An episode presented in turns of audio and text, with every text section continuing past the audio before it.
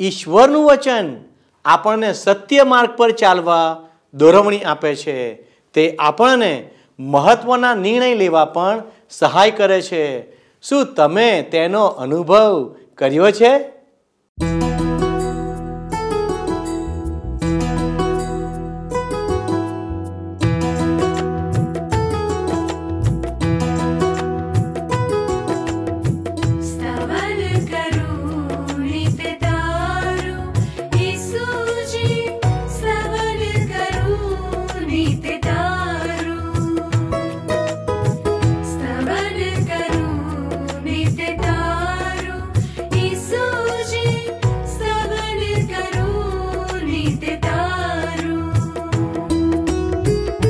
आज सवारे साध सुनि आज सवारे साध साधु महिमा करु प्रभु तारो। महिमा करु प्रभु तारो।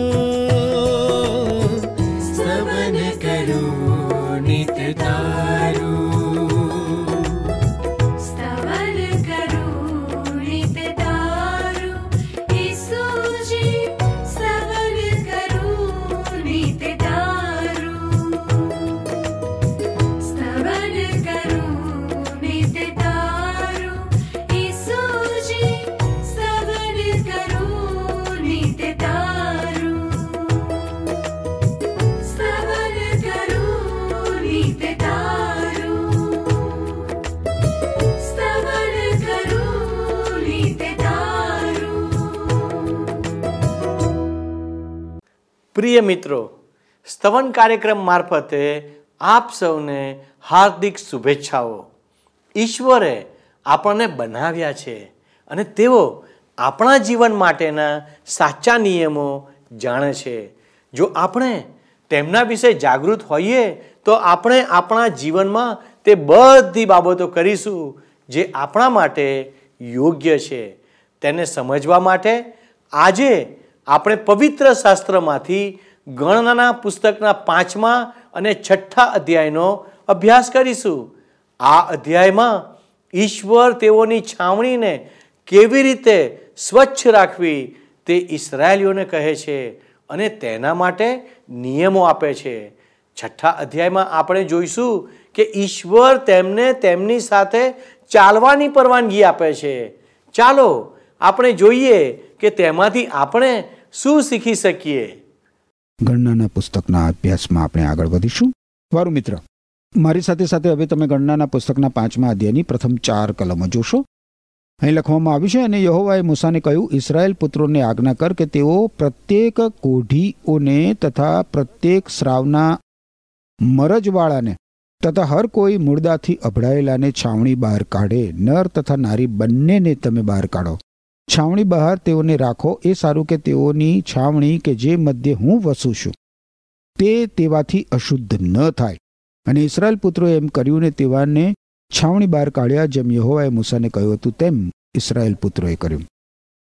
ઇઝરાયેલી લોકોએ કોઢિયાઓને છાવણી બહાર રાખવાના હતા.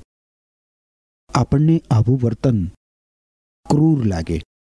પરંતુ આ નિયમ માટે બહુ જ સબળ કારણ હતું મિત્ર. રોગના ચેપના ફેલાવાનો અને રોગનો ચેપ લાગવાનો એ સમયે બહુ જ મોટો ખતરો હતો. ઈશ્વર છાવણીની મધ્યમાં રહેતા હતા અને એટલે છાવણીને અશુદ્ધ થવા દેવાય જ નહીં. ઈશ્વરે આજ્ઞા આપી કે અમુક લોકોને છાવણી બહાર રાખવા જોઈએ. આ બાબત પોતાને બીજા કરતા ચડિયાતા હોવાનું કે આત્મિક રીતે ઊંચા હોવાનું માનતા લોકો દ્વારા કરાતું નહોતું. આ તો ઈશ્વરની આજ્ઞા હોવાને કારણે કરવામાં આવતું હતું. છાવણી બહાર કોને રાખવાના હતા? સૌ પ્રથમ તો કોળિયાઓને. હવે આપણે લેબિયાના પુસ્તકમાં જોઈ ગયા હતા મિત્ર કે પાપ, કોડ અથવા તો રક્તપિત્ત સમાન છે. શરીરમાંથી થતો કોઈ પણ પ્રકારનો સ્રાવ એ દેહનું નિરૂપણ કરે છે. દેહ એટલે માનવીનો અપરિવર્તિત મૂળ સ્વભાવ. દેહના પાપોનો નિકાલ તો થવો જ જોઈએ. આપણે એ સમજી લેવાની જરૂર છે મિત્ર કે જો આપણે ઈશ્વર સાથે જીવવું હોય ઈશ્વરની સંગતમાં રહેવું હોય. તો આપણા જીવનનું શુદ્ધિકરણ થવું જ જોઈએ, કારણ કે આપણા ઈશ્વર તો ભસ્મ કરી નાખનાર અગ્નિ સમાન છે. જે વિશ્વાસી એના જીવનમાં રહેલ પાપનો ઉકેલ આણતો નથી, એના કારણે ઘણી બધી સમસ્યાઓને મુશ્કેલીઓ અને બીમારીઓને હૃદય ભંગ થવાના પ્રસંગો ઊભા થાય છે. આગળ પાંચથી સાત કલમો જુઓ. અને એવોએ મૂસાને કહ્યું ઇસરાયેલ પુત્રોને કહે કે માણસો જે પાપ કરે છે, તેમાંનું હર કોઈ પાપ જો કોઈ પુરુષ કે સ્ત્રી કરીને યહોવાની વિરુદ્ધ ઉલ્લંઘન કરે. ને એમ તે જન ગુનેગાર થાય, તો તેઓએ કરેલું પાપ તેઓ કબૂલ કરે અને તે પોતાના ગુનાને માટે પૂરો બદલો ભરી આપે અને તેમાં તેનો પંચમાંશ ઉમેરીને જેના સંબંધમાં તેણે ગુનો કર્યો હોય તેને તે આપે. અહીં દર્શાવ્યા પ્રમાણે થરાયેલા ગુનાનો બદલો ભરી આપવો જરૂરી છે. પાપનો પશ્ચાતાપ. એટલે હું દુઃખી છું દુઃખી છું દુઃખી છું. એ કહેવા કરતાં કંઈક અધિક છે, મિત્ર. માનવીના એકબીજા સાથેના સંબંધને વ્યવસ્થિત ના કરવામાં આવે ને ત્યાં સુધી માનવી અને ઈશ્વર વચ્ચેનો સંબંધ સુવ્યવસ્થિત થઈ શકે જ નહીં. નવા કરારના વિભાગમાં તમે જુઓ બાઇબલમાં. કરંથવાસીઓને લખેલો બીજો પત્ર, સાતમો અધ્યાય, દસમી કલમ. આ કલમ કહે છે કે ઈશ્વરે ઉપયોગમાં લીધેલું દુઃખ હૃદય પરિવર્તન લાવીને ઉદ્ધાર તરફ દોરી જાય છે. અને તેમાં પાછળથી પસ્તાવવું પડતું નથી, પણ દુનિયવી દુઃખ મરણ નિપજાવે છે. ઘણા બધા લોકો એવું માને છે કે પાપોનો પસ્તાવો કરવો એટલે થોડો ખેદ વ્યક્ત કરી દેવો. આંસુ સારી લેવા અને પછી આનંદ કરતા કરતા પોતાના માર્ગે ચાલ્યા જવું. ના ના ના ના ના, ભાઈ, પાપોનો પસ્તાવો તો આના કરતા વિશેષ છે.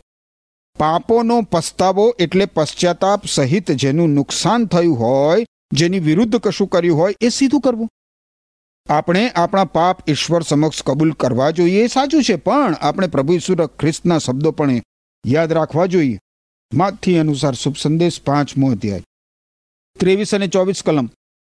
તેથી જો તમે વેદી પર તમારું અર્પણ ઈશ્વરને કરવા લાવો અને તમને યાદ આવે કે તમારા ભાઈને તમારી વિરુદ્ધ કંઈ ફરિયાદ છે, તો ત્યાં વેદી આગળ જ તમારું અર્પણ મૂકી દો અને તમારા ભાઈની સાથે પ્રથમ સમાધાન કરો અને પછી પાછા આવીને ઈશ્વરને તમારું અર્પણ ચડાવો ઘણા બધા લોકો એવું માને છે કે થોડા આંસુ સારી લો, બે ચાર ઉપવાસ કરી નાખો, એટલે બધું બરાબર થઈ જાય. અરે, આ પ્રકારનો શોક એ તો દુન્યવી ખેદ છે. આવો ખેદ તદ્દન અર્થવિહીન છે. આમાં પાપનો માર્ગ છોડીને ઈશ્વરગમ વળવાનું મન જ નથી હોતું ને? આગળ અગિયારથી પંદર કલમો જોઈએ. ગણનાનું પુસ્તક પાંચમો અધ્યાય. અને યહોવાએ મૂસાને કહ્યું ઇસરાયેલ પુત્રોની સાથે વાત કરીને કહે કે જો કોઈ પુરુષની સ્ત્રી પતિવ્રત ચૂકીને તેનો અપરાધ કરે એટલે કોઈ પુરુષ તેની સાથે વ્યભિચાર કરે ને તેના ભરથારની આંખોથી તે ગુપ્ત તથા છુપું રહીને પેલી સ્ત્રી અશુદ્ધ થઈ હોય તો તેના વિરુદ્ધ કોઈ સાક્ષી ન હોય તેમજ તે કૃત્ય કરતી વેળાએ તે પકડાય ન હોય અને તેના મનમાં સંશય ઉત્પન્ન થાય ને તેને પોતાની સ્ત્રી પર શક પડતો હોય ને તે બગડી હોય અથવા તેના મનમાં સંશય ઉત્પન્ન થાય ને તેને પોતાની સ્ત્રી પર શક પડતો હોય પણ તે બગડી ન હોય તો તે પુરુષ પોતાની સ્ત્રીને યાજકની પાસે લાવે ને તે તેને સારું તેનું અર્પણ લાવે એટલે એક દશાંશ એફ્રા જવનો મેદો તે પર તે કંઈ તેલ ન રેડે તેમજ તે પર લોબા ન મૂકે કેમ કે તે સંશયનું ખાદ્યાર્પણ છે. એટલે અન્યાયની યાદ કરાવનારું સ્મરણદાયક ખાદ્યાર્પણ છે. હવે અહીંયા આપણે કેટલીક કલમો આગળ વટાવીને આગળ વધીએ. અઢાર અને ઓગણીસ કલમો જોશો. અને યાજક તે સ્ત્રીને યૌવની આગળ રજૂ કરે ને સ્ત્રીના માથાનો ચોટલો છોડી નખાવે અને તેના હાથોમાં કહેશે કે સ્મરણદાયક ખાદ્યાર્પણ એટલે સંશયનું ખાદ્યાર્પણ આપે અને યાજક કડવું શાપકારક પાણી પોતાના હાથમાં લે અને યાજક તેને સોગન ખવડાવીને તે સ્ત્રીને કહે કે, જો કોઈ પુરુષે તારી સાથે કુકર્મ કર્યું ન હોય ને જો તું તારું પતિવ્રત ભંગ કરીને અશુદ્ધ થઈ ન હોય તો આ શાપકારક કડવા પાણીની સત્તાથી તું મુક્ત હો. હવે આ કલમો આપણને જણાવે છે મિત્ર કે આરોપી મહિલાએ કડવું પાણી પીવું પડતું હતું. આ પાણી પીવાથી એનું પેટ સોજાઈ જાય અને એની જાંગો સડી જાય, તો એ મહિલા એના લોક મધ્યે શાપરૂપ બની જતી હતી. જો તે શુદ્ધ હોય અને તેણે અપરાધ કર્યો ના હોય, તો એને મુક્ત કરવામાં આવતી હતી. આ પરીક્ષણ એના ઉપર ભારે માનસિક અસર ઉત્પન્ન કરતું હતું, ખાસ કરીને જો તે ગુનાહિત હોય તો. હવે આપણને અહીંયા પ્રશ્ન થાય કે શું પત્નીની જેમ પતિનું પણ આવું પરીક્ષણ થતું હતું ખરું? યાદ રાખો મિત્ર, બાઇબલ બે પ્રકારના ધોરણો શીખવતું નથી. આ કિસ્સામાં પતિને પત્ની પર શંકા દર્શાવવામાં આવી છે, પરંતુ શું પતિ પણ ગુનેગાર હોઈ શકે? અલબત્ત હોઈ શકે. લેવીયાના પુસ્તકમાં આપણે એ વિશે જોયું હતું અને પુનર્નિયમના પુસ્તકમાં પણ આપણે જોઈશું કે જો કોઈ પુરુષ કે સ્ત્રી વ્યભિચાર કરતા પકડાય, તો એ બંનેને એ બંનેને પથ્થરે મારી નાખવામાં આવતા હતા.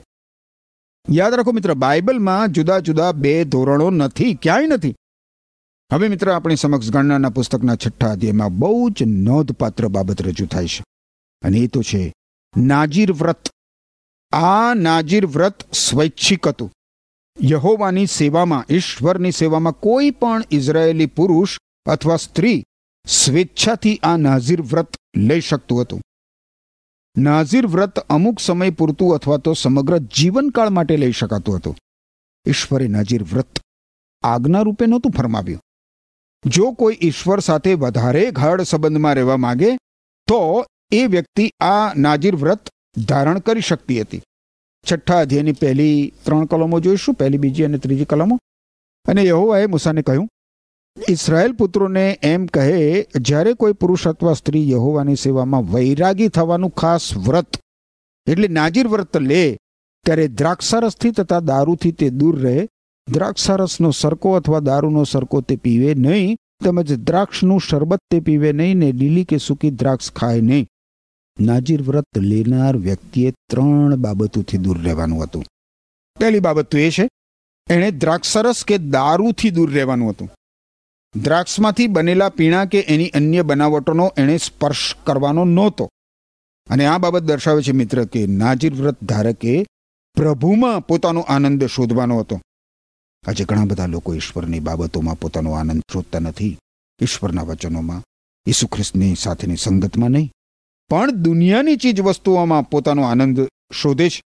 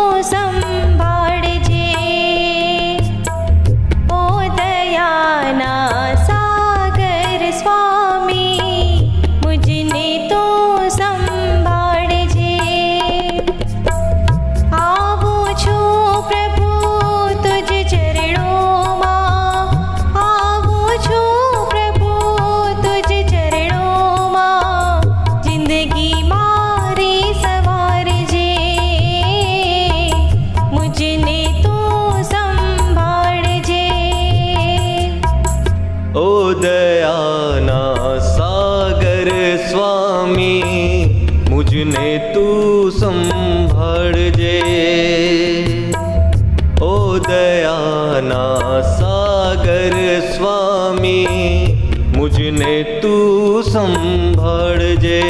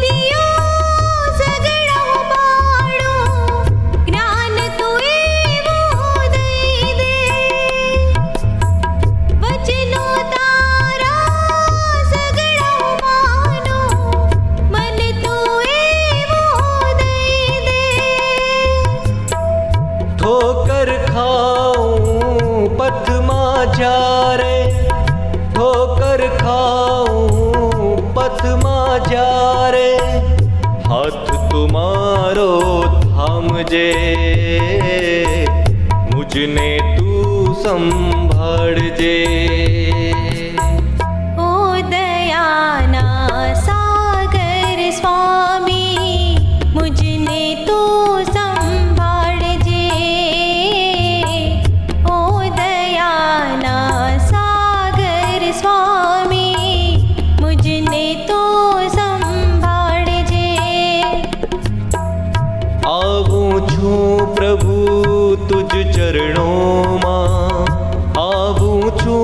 પ્રભુ, તુજ ચરણોમાં જિંદગી મારી સવારજે જે.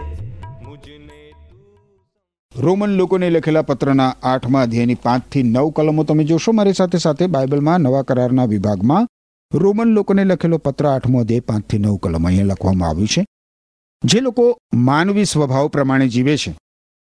એમના મન માનવી સ્વભાવના કાબૂમાં છે. જે લોકો આત્મા પ્રમાણે જીવે છે, તેમના મન આત્માના કાબૂમાં છે. માનવી સ્વભાવને આધીન થતા મરણ આવે છે, જ્યારે આત્માને આધીન થતા જીવન તથા શાંતિ મળે છે. માનવી સ્વભાવ પ્રમાણે ચાલતો માણસ ઈશ્વરનો દુશ્મન બને છે, કારણ કે તે ઈશ્વરના નિયમને આધીન થતો નથી. હકીકતમાં તો તે એમ કરી શકતો જ નથી. જે લોકો પોતાના માનવી સ્વભાવને આધીન થાય છે, તેઓ ઈશ્વરને ખુશ કરી શકતા નથી. જો તમારામાં ઈશ્વરનો આત્મા વસતો હોય તો તમે માનવી સ્વભાવ પ્રમાણે નહીં, પણ પવિત્ર આત્મા પ્રમાણે જીવો છો. જેની પાસે ઈસુ ખ્રિસ્તનો આત્મા નથી, તે ઈસુ ખ્રિસ્તનો નથી. મિત્ર, અને પછી મિત્ર, તમે ફિલિપી લોકોને લખેલા પત્રના ચોથા અધ્યાયની આઠમી કલમ જુઓ તો લખ્યું છે, અંતમાં મારા ભાઈઓ, જે વસ્તુઓ સારીને સ્તુતિપાત્ર છે, જેવી કે સત્ય, ઉમદા ન્યાય, શુદ્ધતા, પ્રેમ, સન્માનપાત્ર વગેરે બાબતોનો વિચાર કરો. તમે મિત્ર ક્યાં આનંદ શોધો છો? શું તમને બાઇબલમાંના ઈશ્વરના જીવંત અને પવિત્ર વચનોનો અભ્યાસ કરવાથી આનંદ મળે છે ખરો? પ્રાર્થના કરવાથી તમે ઉત્તેજિત થાવ છો? કે પછી મંદ પડી જાઓ છો? વારું. બીજી બાબત છે, એણે પોતાનું માથું મુંડાવવું નહીં. છઠ્ઠા અધ્યાયની પાંચમી કલમ. ગણનાનું પુસ્તક, છઠ્ઠો અધ્યાય. પાંચમી કલમ જોશો? તેના વૈરાગ વ્રતના સગળા દિવસો સુધી તેના માથા પર અસ્ત્રો ન ફરે. જે મુદતને માટે તેણે યહોવાની સેવામાં વૈરાગ લીધો હોય તે પૂરી થાય. ત્યાં સુધી તે શુદ્ધ રહે, તે પોતાના માથાના કેશ વધવા દે. આ પ્રેષિત પાઉલ બાઇબલમાંના નવા કરારમાં જે કહે છે, એની સાથે કેટલું બધું સુસંગત છે. કરંથવાસીઓને લખેલો પહેલો પત્ર, એનો અગિયારમો અધ્યાય તમે જુઓ. ચૌદમી કલમ. કહે છે કે કુદરત પણ શીખવે છે કે લાંબા વાળ પુરુષને માટે શરમજનક છે. આજે મિત્ર જાહેર સ્થળોમાં આવી ઘોષણા કરતી જાહેરાતો લટકાવવી જોઈએ. પુરુષો લાંબા વાળ રાખે એ કેટલું બધું શરમજનક છે. આનો અર્થ એ થયો કે નાજીરવત ધારકે પ્રભુ ઈસુ ખ્રિસ્ત માટે અપમાન સહન કરવા તૈયાર રહેવું જોઈએ. એના લાંબા વાળ પ્રદર્શિત કરે છે કે તે પ્રભુ ઈસુ ખ્રિસ્ત સાથેનું પોતાનું પદસ્થાન સ્વીકારતા ગીતશાસ્ત્રના પુસ્તકમાં લખ્યું છે. એવી કબૂલાત કરે છે બાવીસમો અધ્યાય, છઠ્ઠી કલમ. હું તો માત્ર કીડો છું. માણસ નથી. માણસોથી ધિક્કાર પામેલો અને લોકોથી તુચ્છ ગણાયેલો છું. ત્રીજી બાબત. નાજીર વ્રત ધારકે કોઈ મૂળદાને સ્પર્શ કરવો નહીં. ગણનાનું પુસ્તક છઠ્ઠો અધ્યાય, છ અને સાત કલમો. યહોવાની સેવામાં તે વૈરાગી થાય તે સગળા દિવસો સુધી મોયેલા પ્રાણીની પાસે તે ન જાય. પોતાના બાપના કે પોતાની માના, પોતાના ભાઈના કે પોતાની બહેનના મરણ પર તે પોતાને અભડાવે નહીં. કેમ કે તેના દેવનું વૈરાગ વ્રત તેના શિર ઉપર છે. હવે આપણે પાંચમા અધ્યાયમાં જોઈ ગયા હતા મિત્ર કે જો કોઈને કોઢનો રોગ થયો હોય, તો એને છાવણી બહાર મૂકવામાં આવતો હતો અને મરદાને સ્પર્શ કરવાથી જે માણસ અશુદ્ધ થયો હોય, એને પણ છાવણીની બહાર મૂકવામાં આવતો હતો. તમે જુઓ મિત્ર, દુનિયા એ મૃત્યુનું સ્થળ છે. આપણે કહી શકીએ છીએ કે આ દુનિયામાં આજે મૃત્યુ એક ઊંડામાં ઊંડો ઘા છે મનુષ્ય જાત ઉપર. પાપના શ્રાપ નીચે કચડાયેલી પૃથ્વીની મુદ્રા, એ તો મૃત્યુ છે. દુનિયામાં મૃત્યુ પાપના કારણે આવ્યું. એ ઈશ્વરનો ન્યાય ચુકાદો છે. મૃત્યુનો નિકાલ કરવા માટે પાપનો નિકાલ કરવો પડે મિત્ર, કારણ કે પાપનું વિતને તો મરણ છે. નાજીર વ્રત ધારકે મુર્દાનો સ્પર્શ કરવાનો નહોતો. એણે દુનિયાથી અલગ થવાનું હતું, એવો એનો અર્થ થાય. એના જીવનમાં પ્રથમ સ્થાન પ્રભુનું હોવું જોઈએ. એવો એનો અર્થ થાય છે. પ્રભુ ઈસુ ખ્રિસ્તે માતી અનુસાર શુભ સંદેશના દસમા અધ્યાયની સાડત્રીસમી કલમમાં શું કહ્યું છે, જુઓ. પ્રભુ ઈસુ ખ્રિસ્તે દસમા અધ્યાયની સાડત્રીસમી કલમમાં કહ્યું છે, માથી અનુસાર શુભ સંદેશ, કે મારા કરતાં જે કોઈ પોતાના પિતા કે માતા પર વધારે પ્રેમ કરે છે તે મારા માટે યોગ્ય નથી. મારા કરતાં જે કોઈ પોતાના પુત્ર કે પુત્રી પર વધુ પ્રેમ કરે છે તે મારા માટે યોગ્ય નથી. અને એટલે જ મિત્ર, એટલે જ આપણા જીવનોમાં પ્રભુ ઈસુ ખ્રિસ્તનું સ્થાન આપણા સગા સંબંધીઓથી અધિક હોવું જોઈએ. આપણા જીવનોમાં પ્રભુ ઈસુ ખ્રિસ્તનું સ્થાન આપણા સગા સંબંધીઓથી વધારે હોવું જોઈએ. કારણ કે પ્રભુ ઈસુ ખ્રિસ્તનું સ્થાન એ તો સર્વોચ્ચ છે. યાદ રાખો મિત્ર, યાદ રાખો કે આ જે નાજીર વ્રત છે, એ સ્વૈચ્છિક છે. પ્રભુ ઈસુ ખ્રિસ્ત નાજીર વ્રત માટે દબાણ કરતા નથી. શું તમને મિત્ર પ્રભુ ઈસુ ખ્રિસ્તમાં તમારો આનંદ મળે છે? તમે ઈસુ ખ્રિસ્ત માટે અપમાન સહન કરવા તૈયાર છો? માથ્ય અનુસાર શુભ સંદેશના પાંચમા અધ્યાયની દસમી અને અગિયારમી કલમમાં પ્રભુ ઈસુ ખ્રિસ્ત શું કહે છે જુઓ. કહે છે કે ઈશ્વરની માગણી પ્રમાણે વર્તવાને લીધે જેઓને સતાવવામાં આવે છે તેઓને ધન્ય છે. આકાશનું રાજ્ય તેઓનું છે. મારા અનુયાયી હોવાને લીધે માણસો તમારી નિંદા કરે, તમારા ઉપર જુલમ ગુજારે અને તમારી વિરુદ્ધ જાત જાતની જુઠ્ઠી વાતો બોલે ત્યારે તમને ધન્ય છે. પ્રભુ ઈસુ ખ્રિસ્ત માટે તમે નિમ્ન સ્થાન ધારણ કરવા તૈયાર છો, ખરા મિત્ર? તમે પ્રભુ ઈસુ ખ્રિસ્તને તમારા જીવનમાં અન્ય સર્વ કરતા અગ્રિમ સ્થાન આપવા માગો છો? આપણે મિત્ર પ્રભુ ઈસુ ખ્રિસ્તમાં આપણો આનંદ અને આપણો સંતોષ શોધવા જોઈએ. કોનામાં? પ્રભુ ઈસુ ખ્રિસ્તમાં? આ દુનિયામાં નહીં. ગણનાના પુસ્તકના છઠ્ઠા અધ્યાયની આઠમી કલમ આગળ કહે છે, એના વૈરાગ વ્રતના સગળા દિવસો પર્યંત તે યહોવાને સારું શુદ્ધ છે. ઈશ્વર માટે પોતાની જાતને અલગ કરવી એ બહુ જરૂરી છે મિત્ર. જો તમે વિશ્વાસી છો, તો બહુ જ ચોક્કસ રીતે તમારી જાત ઈશ્વર માટે અલગ કરો. જો નાજીર વ્રત ધારી અશુદ્ધ થાય તો એણે બલિદાન અર્પણ કરવું પડતું હતું. ઘણા બધા લોકો ઈશ્વરને જાત જાતના ને ભાત ભાતના વચનો તો આપે છે, પણ એનું પાલન કરવામાં નિષ્ફળ જાય છે. જેથી એમના આત્મિક જીવનો બિલકુલ શુષ્ક બની જાય છે. પરંતુ આપણે જો ઈશ્વરને કોઈ વચન આપીએ ને મિત્ર, અને તેનું પાલન કરીએ ને, તો ઈશ્વર આપણને ચોક્કસ આશીષ આપે જ છે. આવી બાબતો પ્રત્યે ઈશ્વર ઘણા ગંભીર છે. અને વ્યવહારુ પણ છે. ઈશ્વર ઈચ્છે છે કે આપણે તેમને વિશ્વાસુ રહીએ, વફાદાર રહીએ, અને તેમને જે વચનો આપણે આપીએ છીએ એનું પાલન કરીએ. હવે મિત્ર આપણે આગળ બાવીસથી સત્યાવીસ કલમો જોઈએ. ગણનાનું પુસ્તક છઠ્ઠો અધ્યાય. અને એઓએ મૂસાને કહ્યું કે હારૂનને તથા તેના દીકરાઓને એમ કહે કે તમે આ પ્રમાણે ઇસરાયેલ પુત્રોને આશીર્વાદ આપો. તેઓને તમે એમ કહો કે યહોવા તને આશીર્વાદ આપો ને તારું રક્ષણ કરો. યહોવા પોતાના મુખનો પ્રકાશ તારા પર પાડો ને તારા પર કૃપા કરો. યહોવા પોતાનું મુખ તારા પર ઉઠાવો ને તને શાંતિ આપો. એમ તેઓ ઇસરાયેલ પુત્રોને મારું નામ આપે અને હું તેઓને આશીર્વાદ આપીશ. અહીં મિત્ર, જૂના કરારમાં આપણને ઈશ્વરનું ત્રૈક્ય જોવા મળે છે. ઈશ્વર પિતા સર્વ આશીષોના સ્ત્રોત છે. પ્રભુ ઈસુ ખ્રિસ્ત ઈશ્વરના પુત્ર આપણા પર પોતાના મુખનો પ્રકાશ પાડે છે અને પવિત્ર આત્મા પોતાનું મુખ આપણા પર ઉઠાવે છે અને આપણને શાંતિ આપે છે. આપણે મિત્ર, આ રીતે જ ઈશ્વર પાસે આવી શકીએ છીએ અને ઈશ્વરની શાંતિનો અનુભવ કરી શકીએ છીએ.